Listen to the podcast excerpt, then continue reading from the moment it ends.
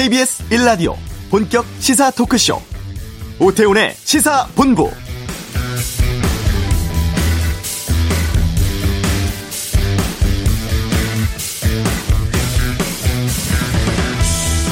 전국에 내리고 있는 봄비 속에서 맞는 삼월의 첫날이자 오늘 삼일절입니다. 백신 접종 나흘째 맞고 있고 현재까지 특별한 이상 반응이나 큰 사고 없이 순조롭게 진행되고 있는데요. 영시 기준 이만 천백칠십칠 명이 일 차 접종 완료했습니다. 신규 확진자는 삼백오십오 명 늘어서 이틀 연속 삼백 명대 유지하고 있는 상황이네요. 그리고 이번 주가 단일화 주간입니다. 먼저 오전에 제삼지대 단일화 경선에서 국민의당 안철수 대표가 이겼다는 발표 있었고, 오후에는 민주당의 박영선, 우상호 예비후보 간의 경선 결과 나옵니다. 국민의힘 최종 후보는 목요일인 사일 발표하는데요. 여야 모두 범여권, 범야권 단일화 과정도 이후에 진행할 예정입니다. 오태훈의 시사본부, 내일 삼월 개학날이기도 합니다. 잠시 후 이슈에서 교육부 연결해 학교 등교 상황 짚어보겠습니다. 국내 증시 포함해서 글로벌 금융시장의 변동성이 확대된 모양새라고 하는데 경제브리핑에서 알아보고요. 이 부 외교전쟁 피해 일요일 겪었던 미얀마 상황 살펴보겠습니다. 월요일 시사구말리 있습니다. 오전에 있었던 문재인 대통령 삼일절 기념사 내용, 또 사차 재난지원금 규모 등 정치권 이슈에 대해서 다양한 의견 듣겠습니다. 오태훈의 시사본부 지금 시작합니다.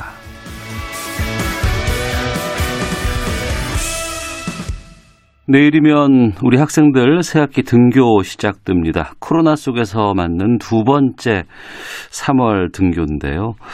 지난해 몇 차례 학 연기가 되기도 했었고 사월부터 온라인으로 수업을 시작했습니다. 올해는 예정대로 원격 수업과 등교 수업 병행하면서 개학하게 된다고 하는데 학사 일정 좀 살펴보겠습니다. 교육부 학교혁신지원실에 이상수 실장 연결하겠습니다.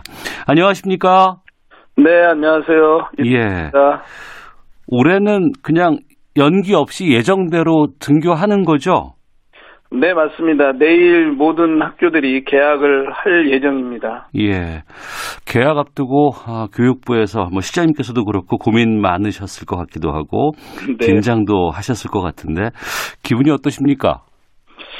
네, 저희가 이제 내일 개학을 앞두고 학교 방역 전반에 대해서 그리고 학사와 교육과정 운영, 뭐 점심 급식, 또 돌봄 이런 개학 준비를 면밀히 점검하고 있습니다. 좀 걱정도 많이 해왔지만 시도교육청과 학교에서 철저히 준비가 이루어지고 있어서 잘 개학이 이루어질 것으로 기대하고 있습니다. 네, 방역도 챙겨야 되고 학사 일정도 잘 챙겨야 될 것 같은데 지금 네. 사회적 거리두기 이 단계 상황이잖아요. 네, 이제 수도권은 이 단계고 지방은 일 점 오 단계에 있습니다. 예, 그러면 지금 매일 등교가 가능한 학년이 어떻게 됩니까?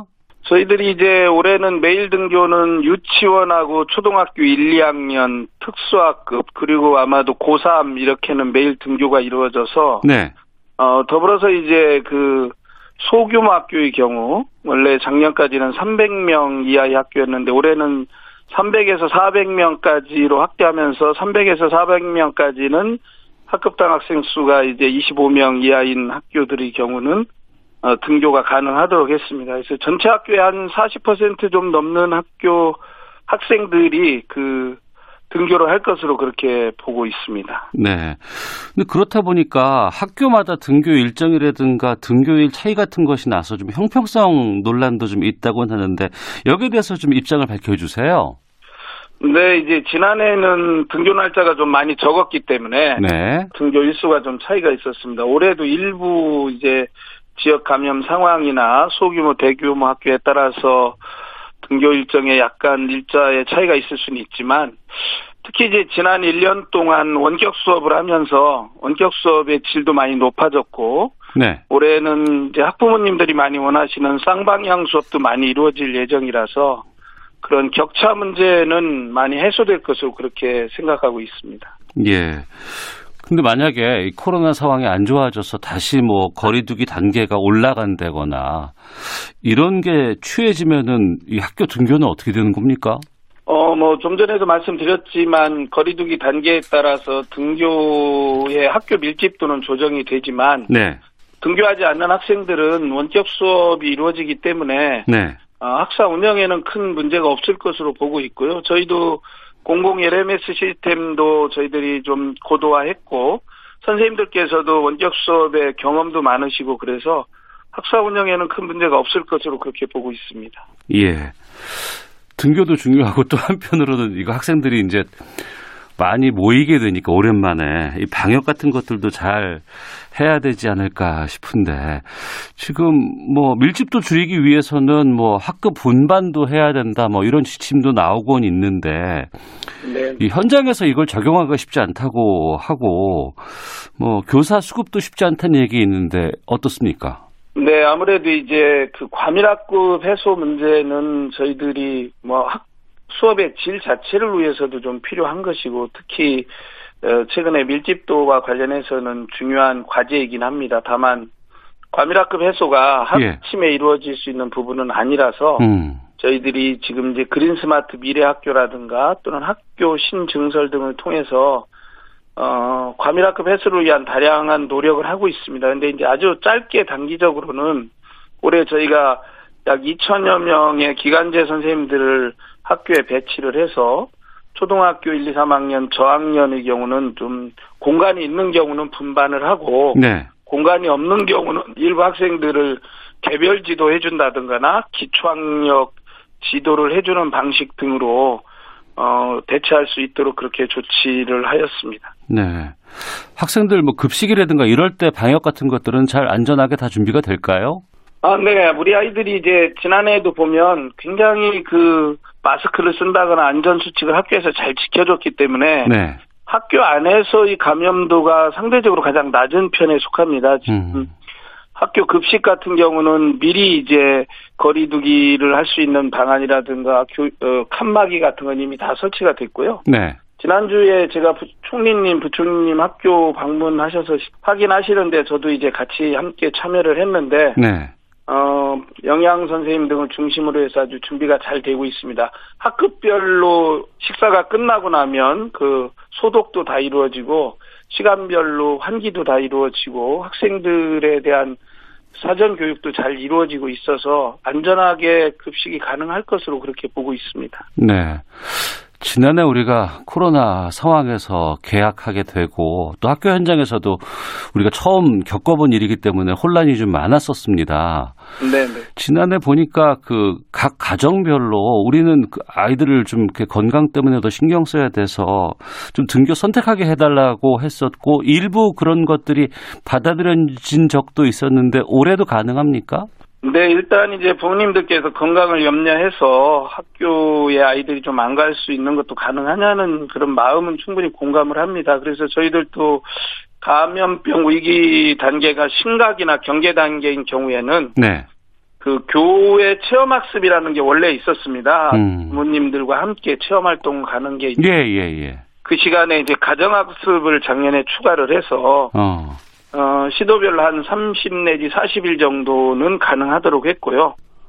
다만 이제 완전히 등교 선택권을 부여하는 문제는 학교에서 학생들의 학습 수준도 좀 확인해 봐야 되고 또 학년별로 수료를 위해서는 일정 기간의 출석 일수도 좀 필요하거든요. 예. 그래서 완전한 선택권을 부여하는 것은 좀 저희들 입장에서는 어려움이 있고 그럼에도 불구하고 교외 체험학습을 통해서 음. 일정 정도는 부모님들의 요구를 수용할 수 있을 것으로 올해도 그렇게 운영할 예정입니다. 예. 그러니까 다들 가정마다 입장이 달라서 어떤 곳에서는 매일 등교 시켜주세요라고 요구하기도 하고 또 어떤 곳에서는 아유 그 건강 때문에 걱정되니까 안 보내겠습니다라고 얘기하기도 하고 좀 혼란스러우실 것 같아요. 네, 그렇습니다. 어. 그리고 이제 원격 수업 좀 여쭤보겠습니다. 네. 지난해 갑작스럽게 원격 수업을 하게 됐고 또 장비라든가 아니면 선생님들 뭐 여러 가지 이 원격 수업에 준비하고 하면서 어, 좀 어려운 부분들도 꽤 있었습니다. 그런데 특히 이제 이비에스만 틀어준다더라라는 얘기 참 많이 들었었거든요. 네. 올해는 어떻습니까? 어, 지난해 초기에는 이제 좀 저희들도 갑작스럽게 준비하느라고 선생님들도 어려움이 많으셨는데, 네. 지난 하반기에 저희가 대규모 설문조사 한 칠십만 명 정도를 선생님, 학생, 학부모 조사를 해보니까 네. 가장 많이 학생들도 선호하는 거는 선생님이 직접 만드신 콘텐츠로 어. 아이들이 수업하는 거였어요. 예. 그리고 두 번째로 많이 선호되는 게 쌍방향 이 실시간 수업. 예. 그리고 예상외로 이제 학생들의 선호도가 좀 줄어드는 것은 이비에스 방송이라든가 일방적인 방송을 틀어주는 것은 선호도가 좀 또 갈수록 떨어지는 편이었습니다. 예. 그리고 올해는 아까 말씀드린 것처럼 어, 교육부가 이제 캐리스하고 이비에스를 통해서 운영하고 있는 학습 시스템이 쌍방향 수업을 한다거나 아니면 실시간으로 피드백을 해준다거나 음. 또는 아이들이 손들고 이렇게 그 발표하기를 한다거나 토론도 이루어지는 것들이 가능해져서 네. 더구나 이제 선생님들께서 일 년 연습하시고는 올해 학교별로 쌍방향 수업을 하시겠다는 선생님들이 굉장히 많아서 어. 예, 학부모님들께서 작년에 우려하셨던 점들은 많이 해소될 것으로 그렇게 보고 있고 저희도 그 수업이 잘 이루어질 수 있도록 어제 그저께도 부총리님께서 직접 이비에스도 방문하시고 네. 어 그래서 상황 점검을 하고 있습니다. 예. 그리고 이제 그동안 학생들 학교하지 않고 네. 방과 후 교실 같은 것들 많이 이용했었잖아요. 네, 네. 근데 이거 못 했었는데 올해는 이거 가능할지 그리고 또 뭐 저학년들 돌봄 교실이라든가 이런 건 어떻게 운영됩니까? 네, 작년에는 이제 중간에 뭐 계약을 연기하고 이런 상황도 있었고 그래서 방과 후 학교는 좀 어려움이 있었습니다. 돌봄은 저희가 거의 대부분 수요를 하고 있습니다. 약간 그 작년 같은 경우로 보면 한 사십칠, 팔만 명 정도의 돌봄 수요에서 사십오, 육만 명 정도를 수용하는 정도였었고 네. 현재 어제 이제 저희들이 어, 긴급 점검회의를 통해서 돌봄 상황에 대해서 시도별로 점검을 하고 무리 없이 돌봄이 이루어질 것이라고 보고 있고요. 방과 후 학교의 경우는 지난해는 좀 많이 못했었는데 네. 올해 시도교육청별로 점검 결과로는 방과 후 학교를 어, 개설할 수 있도록 현재 학교별로 준비하고 있는 것으로 그렇게 저희들이 점검하고 있습니다. 그래서 물론 일상적인 뭐 코로나가 없었을 때만큼 방과 후 학교가 좀 하기는 어렵겠지만 최대한 돌봄과 더불어서 이루어질 수 있는 방과 후 학교 등의 경우는 잘 이루어질 수 있도록 그렇게 준비하고 있습니다. 예. 지금 코로나십구 백신 접종 시작하고 있습니다. 네, 네. 학생들은 현재 접종 대상이 아닌 거죠? 네, 학생들은 현재까지는 이제 일부 나라에서는 그 학생들에게도 접종을 이제 하반기 계획한다고 하는데 네. 백신 자체가 학생들을 대상으로는 어, 이 시험이 이루어지지 않았기 때문에 현재는 대상이 아닌 상태입니다. 네. 그러면 이 백신에 대해서 특히 이제 교사들의 접종도 뭐 나이에 따라서 아니면 지역에 따라서 다 다를 것 같은데 네. 이 부분은 어떻게 됩니까? 원래 코로나십구 백신 접종의 우선 순위는 네. 방역 당국에서 이제 결정하도록 되어 있고요. 잘 아시겠지만 공급 물량이라든가 시기에 따라서 지금 상황이 좀 바뀔 수 있습니다. 그런데 음. 이제 학교 교직원의 경우는 아직까지는 최우선 접종 대상은 아니고 예. 그럼에도 불구하고 이제 저희 교육당국뿐만 아니라 학부모님들께서도 어, 교직원의 경우는 좀 우선 접종했으면 좋겠다 이런 말씀들도 있어서 음. 방역당국과 지속적인 협의를 하고 있고 저희들은 이제 교직원 중에서도 뭐 보건 선생님이라든가 예, 예. 돌봄 선생님들이라든가 이런 분들은 선생님들 중에서도 조금 더 빨리 이렇게 접종을 해줬으면 좋겠다 이렇게 이제 방역당국과 협의 중에 있습니다.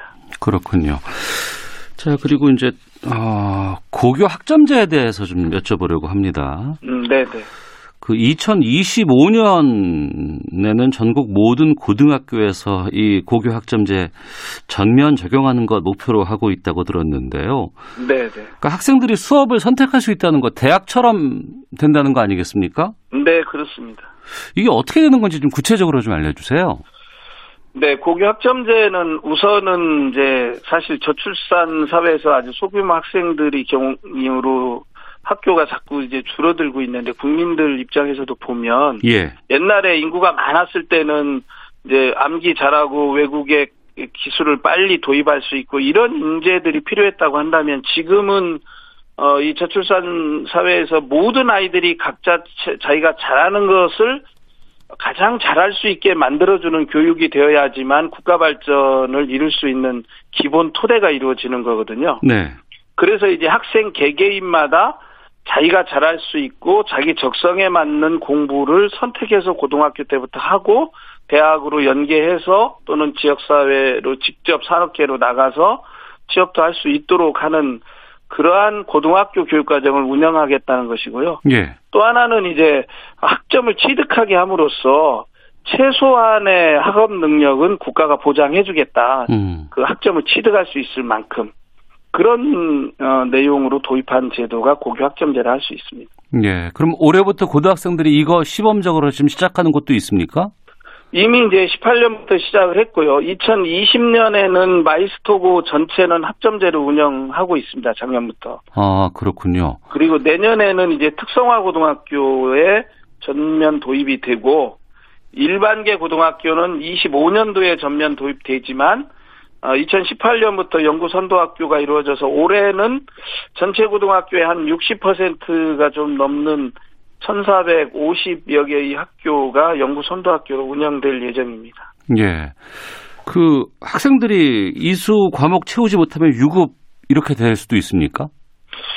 원래 학점제는 유급을 시키는 게 이제 원칙입니다. 그럼에도 불구하고 우리나라 국민들이 자녀 교육에서 이제 유급되는 것은 좀 수용하시기가 어렵잖아요. 예. 그래서 저희가 이제 일정 수준 그러니까 그냥 쉽게 백 점 만점으로 따지면 약 사십 점을 획득하지 못하는 경우는 원칙적으로 유급인데 예. 유급을 시키는 게 아니고 그런 학생들을 미리 진단을 해서 보충학습을 해주고 어. 실제로 사십 퍼센트 수준에 도달하지 못하면 별도의 과제를 부여하거나 별도의 프로그램을 통해서 가능하면 이 아이들이 사십 퍼센트가 다 넘도록 해주는 방향으로 가서 네. 국가가 교육을 좀 책임지겠다. 음. 그런 쪽으로 운영하려고 현재 제도를 설계하고 있습니다.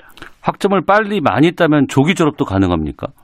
그거는 저희들이 원칙적으로는 조기 졸업은 하지 않는 것으로 할 예정입니다. 지금도 일부 조기 졸업은 가능합니다. 대학 입시에 특정하게 먼저 들어갔다거나 그런 경우. 예. 근데 이제 학기별로 최소 이수 학점을 두어서 고등학교 교육과정은 그냥 정상적으로 운영하는 것을 원칙으로 할 예정입니다. 음, 그러면 다른 학교에 가서도 들을 수 있어요?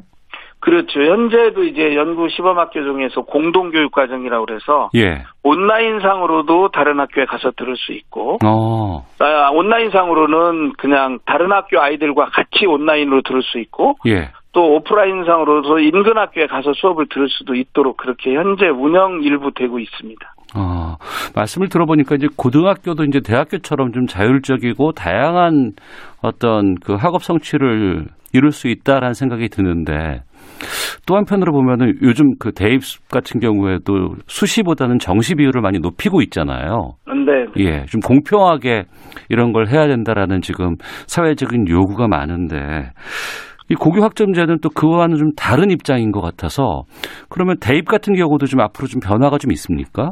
네, 근데 이제 현재도 저희가 열여섯 개 학교에 대해서는 정시 사십 퍼센트 비율을 유지하도록 했고 수시 비율은 한 육십 퍼센트가 되고 있기 때문에 정시와 수시의 현재의 비율 속에서 공정성이 이루어질 수 있도록 학교생활기록부 공정성을 강화한다거나 이런 것들은 하고 또 그런 공정성 하에서 이 학점제에 맞는 미래형 대입제도에 관해서는 올해부터 설계에 들어가서 네. 이천이십사 년도에 확장할 예정입니다. 그러니까 이십오 년도에 고교 학점제가 도입되면 이십오 년도 일 학년에 입학하는 학생들이 이천이십팔 학년도 대입이 됩니다. 어, 예. 예, 그러면 이제 저희가 대입은 사 년 예고제로 되어 있기 때문에 네. 이천이십팔 학년도 대입 제도를 이천이십사 학년도 봄에 발표할 예정이고 그 대입 제도는 부모님들이 생각하시는 공정성의 문제를 담보하면서도 학점제 취지에 부합하도록 그렇게 준비할 예정입니다. 네. 이렇게 고교 학점제 도입하면서 특히 이제 그 교원 자격의 전문가분들도 많이 어, 채용한다는 얘기가 들, 있더군요. 어떻습니까, 이건? 어, 일단 이제 교원 양성기관, 사범대학에서 학과를 통해서, 어, 배출하는 과목의 경우는 기존의 선생님들이 하시고, 예. 또 기존 선생님들도 연수를 통해서 역량 제고도 할 예정이고요. 어. 다만 이제 첨단 산업이라든가 새롭게 요구되는 과목, 예.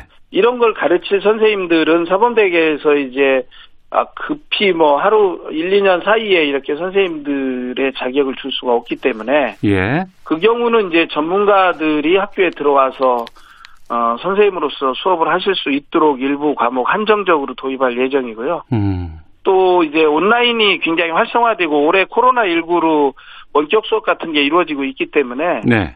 그 대학의 대학과 연결해서 수업 시간에 대학 교수님들이 참여한다거나 음. 지역사회 연구소 같은 데에서 직접 연구원들이 수업에 선생님들하고 코티칭으로 참여한다거나 이런 지역사회 대학 연구소와 연계된 수업이 현재 연구선도학교에서도 이루어지고 있거든요. 네. 그래서 기존의 학교 안에서 그냥 선생님들의 일방적 강의로 이루어지는 수업보다는 굉장히 다양한 수업이 이루어질 것으로 그렇게 보고 있습니다. 네.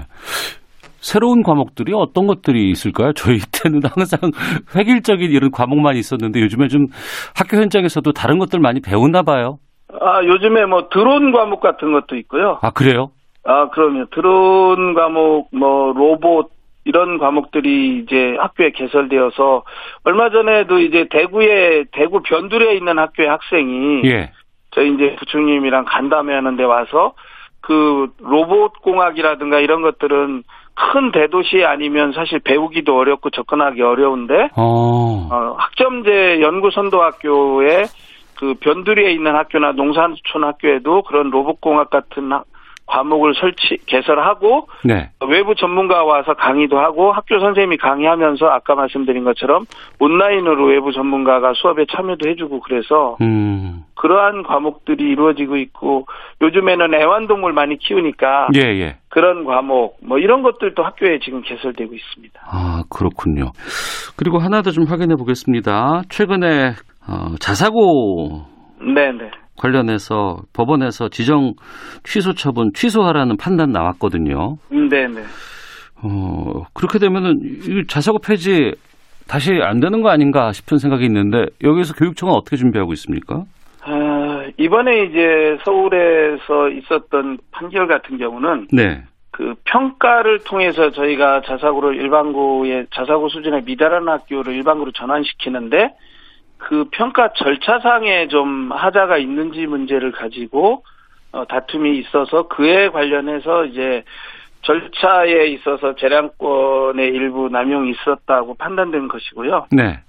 실질적으로 자사고 체제 자체를 저희가 일반고로 개편하려고 하는 것은 아까 말씀드린 것처럼 이 저출산 사회에서 학생 개개인을 서열화해서 먼저 어떤 학교에 먼저 보내고 다른 학교에는 남는 애들이 가는 구조가 아니라 어. 모든 아이들이 각자 자기가 잘하는 것을 공부할 수 있도록 하려면 모든 학교를 다 동등하게 놓고 학교 안에서 개인별로 아이들의 그런 그 독특한 특성, 개성을 어, 함양시켜줘야 된다라고 보고 있기 때문에 저희가 이제 이걸 시행령을 통해서 고, 고등학교의 유형은 시, 어, 시행령으로 규정을 하고 있습니다. 그래서 저희가 시행령을 바꿔서 초등등교육법 시행령을 바꿔서 이십오 년도에는 어, 고교 체제를 단순화해서 어, 특목고를 없애는 것으로 이미 바꿔놨기 때문에 네. 어, 큰 무리가 없을 것으로 그렇게 보고 있습니다. 어, 앞으로 그럼 일반고 체제로 정착하는 것으로 계속 교육부는 지금 가실 예정이신 거네요? 네, 저희는 그렇게 준비하고 있고 그 일반고에서 다양한 수준 또는 다양한 어, 아이들의 특성에 따른 학습이 잘 이루어질 수 있도록 준비를 잘 하겠습니다. 알겠습니다. 아, 코로나 상황에서 맞는 두 번째 삼월 아, 개학입니다. 학부모님께 끝으로 한 말씀 하신다면은요. 네, 지난해 학부모님 그 자녀들 노심초사 학교에 보내시느라고 많이 걱정도 많으셨는데 우리 아이들이 이미 그 안전에 대한 준비, 방역에 대한 습관은 잘 되어 있고 학교도 철저히 준비하고 있습니다. 그래서 걱정하지 마시고 학생들 잘 보내주시면 학교에서 아이들 교육을 최선을 다하도록 하겠고 특별히 또 선생님들께도 지난 일 년 동안 정말 고생하셨는데 올 일 년 아이들의 안정과 성장을 위해서 더욱더 노력해 주실 것을 부탁드리겠습니다. 알겠습니다. 자, 오늘 말씀 여기까지 듣도록 하겠습니다. 고맙습니다. 네, 감사합니다. 네, 지금까지 이상수 교육부 학교혁신지원실장 연결해서 말씀드렸습니다. 자, 이 시각 교통 상황 살펴보고 헤드라인 뉴스 듣고 돌아오도록 하겠습니다. 교통정보센터의 이승미 리포터입니다.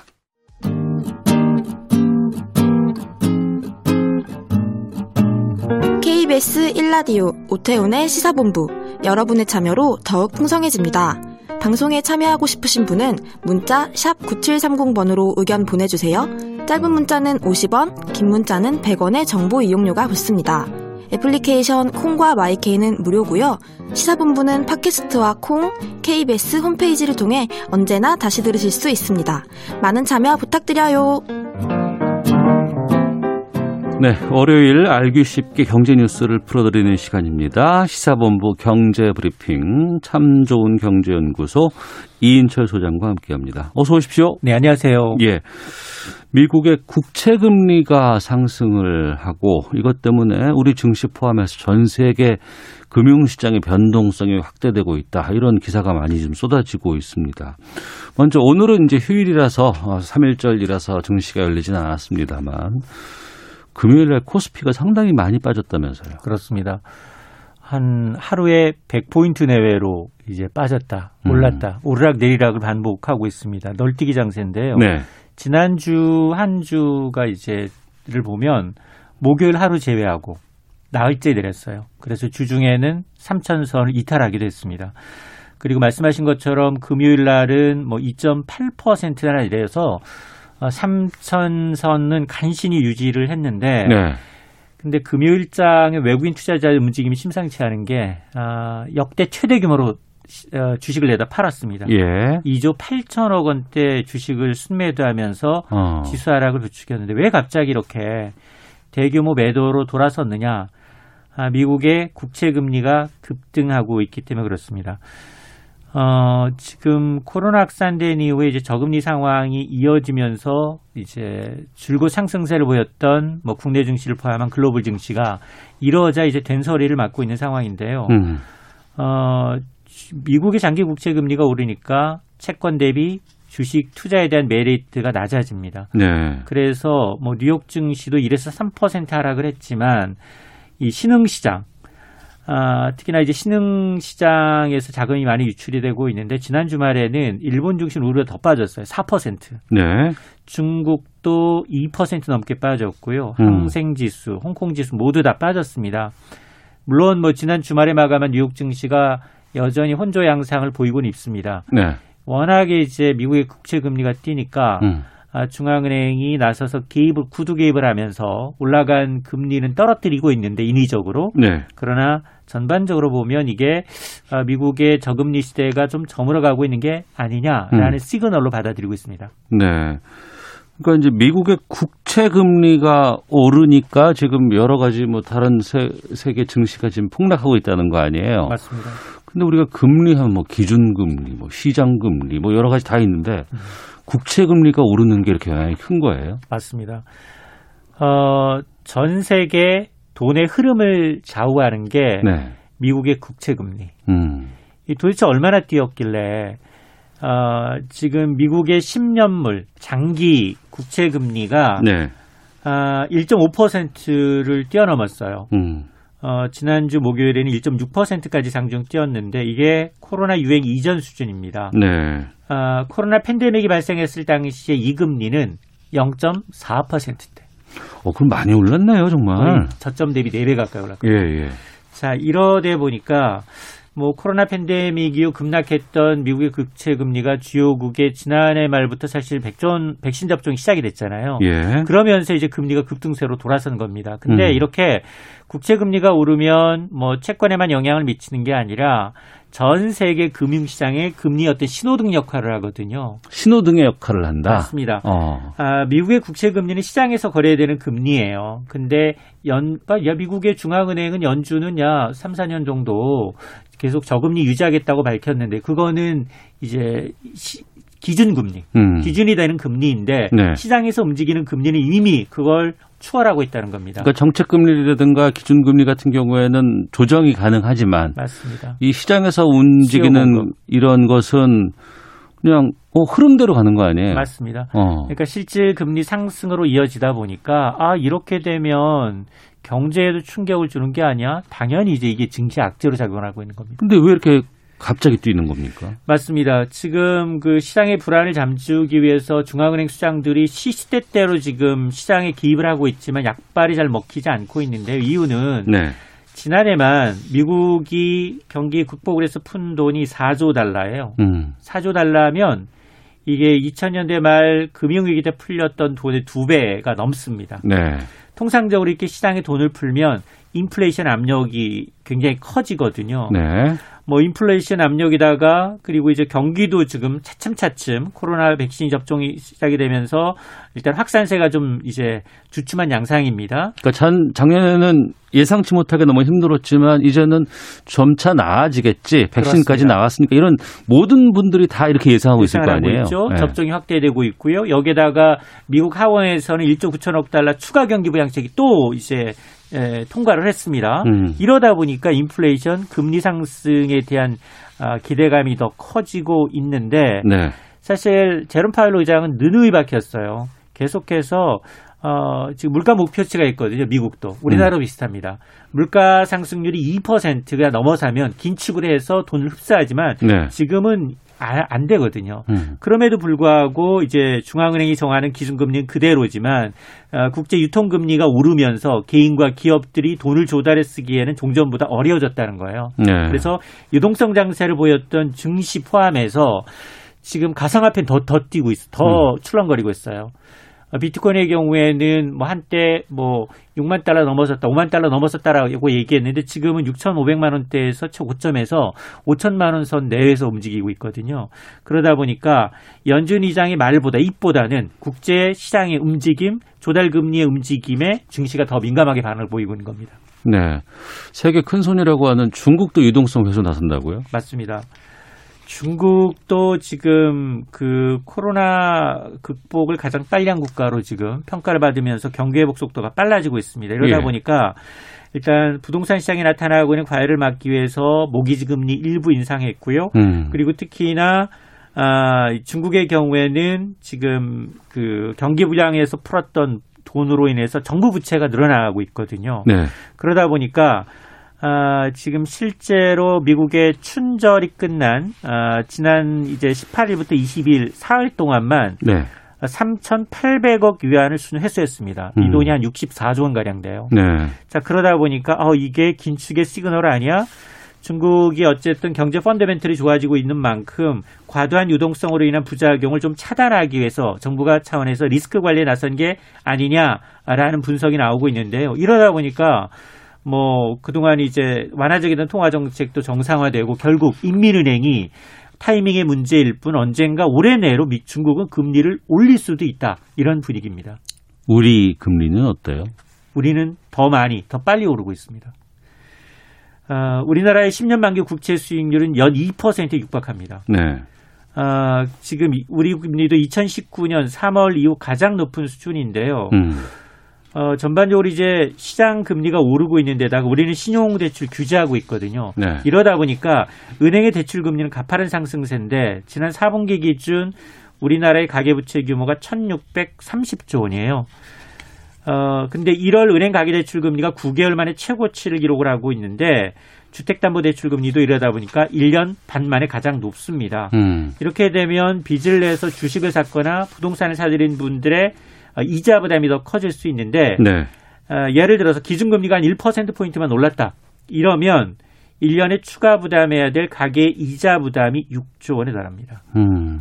자 이러다 보니까 한국은행이 뭐라고 지금 시장 안정을 위해서 단기적으로 네. 이런 시장 불안을 희석시키기 위해서 올 상반기에만 아, 오조 원에서 칠조 원대 국고채를 직접 매입하겠다라고 이제 밝히고는 있는데 그럼에도 불구하고 대세적인 어, 중앙정부가 이제 개입을 한다 하더라도 시중금리 상승을 어느 정도 커버할 수 있겠느냐. 이건 자연적인 현상이기 때문에 이걸 막기는 좀 어려워 보이는 상황입니다.